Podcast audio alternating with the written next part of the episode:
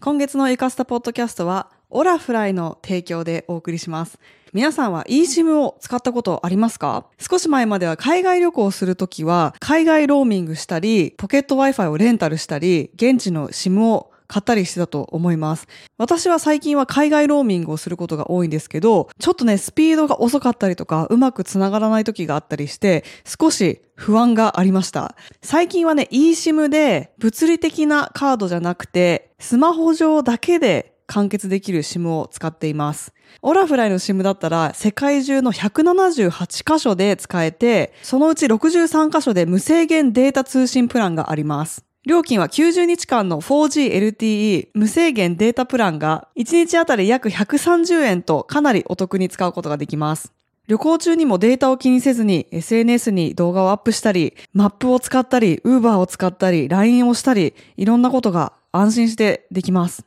使い方は簡単です。購入後メールで届いた QR コードをスキャンするだけで、すぐにインターネットに接続することができます。渡航先で LINE もそのままの電話番号で使うことができます。オラフライは日本語でのテクニカルサポートも24時間年中無休で受けることができるので、万が一何か困ったことがあっても安心ですね。クーポンコードゆか大石 yukaohishi で5%オフになります。詳しくは概要欄にあるリンク、オラフライ .com でチェックしてみてくださいね。こんにちは、ゆかです。11月の今月のまとめ、マンスリージャーナルです。もう11月というか12月に入ってしまいましたが、11月が本当にあっという間に過ぎてしまった感じがします。月の半分ぐらいかな？半分くらいっていうのはちょっと言い過ぎか。10日間ぐらいお休みというか、バケーション？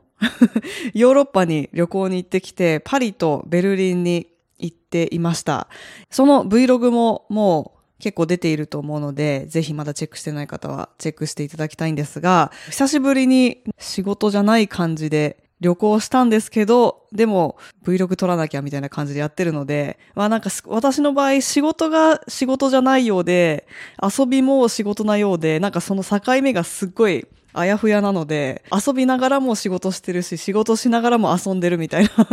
感じでね、やっているので、ちょっとこう完全に超オフみたいな感じではないんですけど、でも、あの、楽しく過ごしました。まずニューヨークからパリの往復チケットを買って、で、そこから中身どうするかみたいなのを考えていったんですけど、サンフランシスコに住んでる友達がパリで合流してくれるってことになったので、旅の前半はパリでその友達夫婦と遊んで、で、後半はちょっと別行動で、彼らは彼らで別の友達と合流しに行ったり、私たちは二人でベルリンに行ったりしてきました。ヨーロッパの感想としましては、やっぱね、ニューヨークの物価が高すぎて、なんかちょっと全てが安く感じる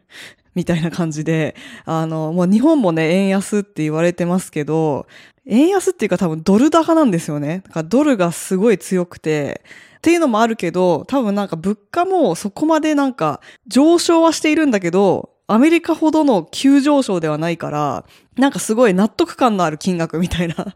感じで過ごしましたね。だからご飯も美味しかったし、パリでもベルリンでも。やっぱどうしてもこの11月とかは雨季なのかな？なんかすごいパリでもベルリンでも結構雨が降っていて、めちゃめちゃ天気がいいみたいな感じではなかったんですけど、まあそれはそれでね、なんか雰囲気あるというか、そういうものかなっていう感じなんですけど、いつもなぜかヨーロッパに行くとき冬になっちゃうから、ちょっと来年とかは夏とか春とかに行けたらいいなと思ってるんですけど、いやーどうですかね。もう来年のことを考える時期ですね。ということで、その旅がハイライトですかね。それで結構バタバタして、なんやかんやしているうちに 12月が始まってしまいました。今月の学びコーナーに関しては、あの、ちょっとコンテンツコーナーと絡めて話しますね。今月買ったもの、11月はブラックフライデーとかサイバーマンデーとかありましたから、すごくこの散財の誘惑が多かった月ですけれども、私は結構我慢して、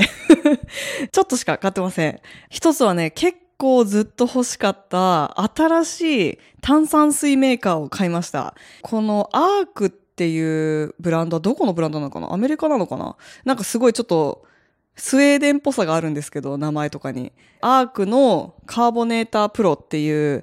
炭酸水メーカーを買ったんですけど、これがね、めちゃめちゃかっこいいんですよ。ステンレススチールで、なんかもう見た目もかっこいいし、2種類あって、普通バージョンとプロバージョンがあって、プロバージョンだとガラスのボトルで炭酸水作れるんですよ。あともう一つというか、もう一箇所 から買ったのが、いつものね、モーメントです。私がよく言っている Vlog 最強セットがあるじゃないですか。あれ、モーメントのマグセーフのスタンドなんですけど、今もね、実はこれ iPhone で撮ってて、iPhone プラス Vlog 最強セット今使っちゃってるからちょっとお見せできないんですけど、あの、それと、コールドシュー付きのものも1個買っておきました。ちょっとね、これ本当に便利だから、家に1台以上欲しいなと思って、こっちで使って、あっちで使ってみたいな感じでやれるので、あの、もう一つ買ったんですけど、それがバックオーダーになっちゃってるので、今届いてなくて、今回届いたのが1個、同じシリーズのマグセーフのものなんですけど、柄の部分がなくて、裏にめちゃめちゃいっぱいいろんな穴が開いていて、いろんなネジの規格に合う穴があって、それを使っていろんなところにくっつけられるみたいなものです。あの、これまだね、具体的にこうやって使おうっていうのがあったわけじゃなくて、どちらかというと、これをベースに、これで何ができるかちょっと遊んでみようみたいな感じの思考回路で買いました。まあ一つ、これはいいかなって思ったのが、このね、マイクスタンドがね、あるんですけど、これはまあマイクで使っているけど、このスタンドがね、うちめっちゃいっぱいあるんですよ。3本ぐらいあって、あの、ロードの PSA1 かな？っていうマイクアームなんですけど、ここの部分、このマイクを取って、この先っぽにこれをつけたら、なんか俯瞰カメラみたいな感じで iPhone を使えるかなと思って、それを試してみようと思います、とりあえず。あともう一つ買ったのが、同じくモーメントのカメラフィルターを iPhone にマウントできるなんかアタッチメントみたいなもので、これだとケースに直接つけたりするんじゃなくて、このスタイル、クリップするスタイルだと、どんな iPhone でも使えるから、プロマックスでもいいし、プロでもいいし、普通の iPhone でもいいし、iPhone 15でも使えるし、iPhone 16がどれぐらいの大きさになるかわからないけど、多分これいけるんじゃないかみたいな感じで、一つの世代だけじゃなくて、いろんな世代で使えるかなという感じがしたので、ちょっと買ってみました。えっと、ND フィルターをつけたりとか、ちょっとブラックミストみたいなフィルターをつけたりすると、iPhone の動画だけど、もうちょっとこう、まあ、いわゆるシネマティックというか、シャッターフレームをコントロールしたりとか、やっぱり、ね、iPhone ってちょっとこう、カリッとしちゃうじゃないですか。映像が結構シャープなのでデジタルな感じがしちゃうんだけど、まあそういうなんかミストフィルターみたいなのつけると、もうちょっとなんかほわっとした感じになって、あの iPhone っぽくなくなるというか、あのもうちょっとアナログ感が出せるのかなと思っています。で、コンテンツとしましては、先月に引き続きずっと悪霊狩猟団カウンターズを見ていて、やっぱ韓国ドラマね、長いんですよ。16話あって、1話ずつが1時間以上あるから、なんかすっごい時間かかるんで あの旅行も行ってたからね、あんまいっぱい見れなかったんですけど、あの実はシーズン1が今、あと残り20分ぐらいのところをちょっと残しているので、この撮影が終わったらちょっと最後見ようと思います。結構面白かったです。スタジオドラゴン制作だからか、なんかこのね、真面目な感じもありつつ、ちょっとこうコメディタッチもありつつ、みたいなのがいいですね。シーズン2もね、出てるから、この後続けてシーズン2も見ちゃおうかなっていう感じですね。まあ、ちょっとなんか内容的に、あの、呪術回戦っぽいらしくて、呪術回戦は私見てないんですけど、まあなんか結構こう、ウェブトゥーンっぽいんですよね。これもウェブトゥーンベースだから、ウェブトゥーンっぽさがあって、しかりなんですけど、あの、なんかすごいちょっとこう、中二病を刺激されるみたいな感じで、そういうのが好きな人にはおすすめです。あとね、もう一つ、コンテンツとしては、えっと、オーディブルで、嫌われる勇気を読みました。で、なぜか、これ日本語の方なんですけど、英語のオーディブルで聞いたので、なんかちょっと、若干、なんて言うんですか、私が話すときに、用語が微妙に違ったりするかもしれないんですけど、あの、嫌われる勇気ってめちゃめちゃ昔、ベストセラーになったじゃないですか。最初に出版されたのが、2013年の12月。だからちょうど10年前に最初に出版されて、タイトルが嫌われる勇気っていうキャッチーな感じだけど、基本的に中身としては、心理学者が教える幸せになる方法みたいな感じなんだけど、多分それだとあんまりキャッチーさが足りないから 嫌われる勇気になってると思うんですけど、もう皆さんの中にも読まれた方いらっしゃるかもしれませんが、私は初めて今回読みました。アドラー心理学をベースに幸せになるためのいろんなことの考え方を教えてくれるんだけど、哲学者的な人と若者みたいな、青年みたいな人が対話してる形式で書かれているから、結構なんかそれが読みやすいというか、あのなんか学者の人がベラベラ喋ってるよりも、なんか、え、これ、こういう場合はどうなんですか？とか、これは違うみたいな感じで反論する若者役の人がいるから、なんかそれで結構テンポよく入ってきやすいのかなという感じです。あの、日本語バージョンどうかわかんないんですけど、ちょっと日本語でもよ、もう一回読み直そうかなと思ってるんですけど、英語バージョンだとすごい特にオーディブルだからかな。なんか言い方もあると思うんですけど、めっちゃその青年の人の突っかかり方がすごくて、なんか、そんなのありえないみたいな。あなたは嘘を言っているみたいな感じでめちゃめちゃその哲学者の人に反論してて それがちょっとなんか面白かったんですけど、まあその中でちょっと今月の学びにつながるんですけど、まあいろんなこの幸せななり方のポイントが紹介されているんですけど、一つ私がこれはちょっと参考にしたいなと思ったのが、なんか自分ごとと他人ごとを分けるみたいなところで、なんかすべての悩みは対人関係から来ているっていうことも言っていて、なんかそういう対人関係の中で起こるストレスとか摩擦とかいろいろね日常生活の中でもあると思うんですけど、それをまあなくすためには、なんか線引きしなきゃいけなくて、自分でコントロールできる部分と、コントロールしようとするべきではない部分が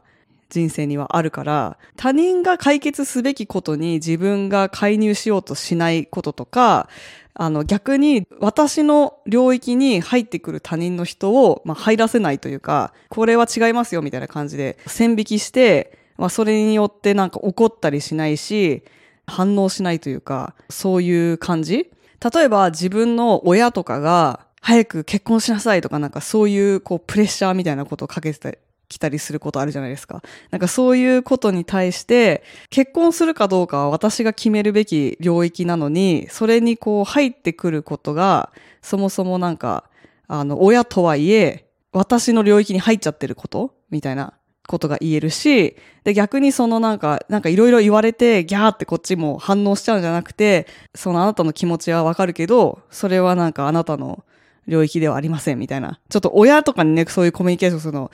日本のカルチャーでは難しいかもしれないけど、まあなんかそういう感じで、いろんな対人関係において、そういう時になんか、はっと、あ、これって誰がどこの領域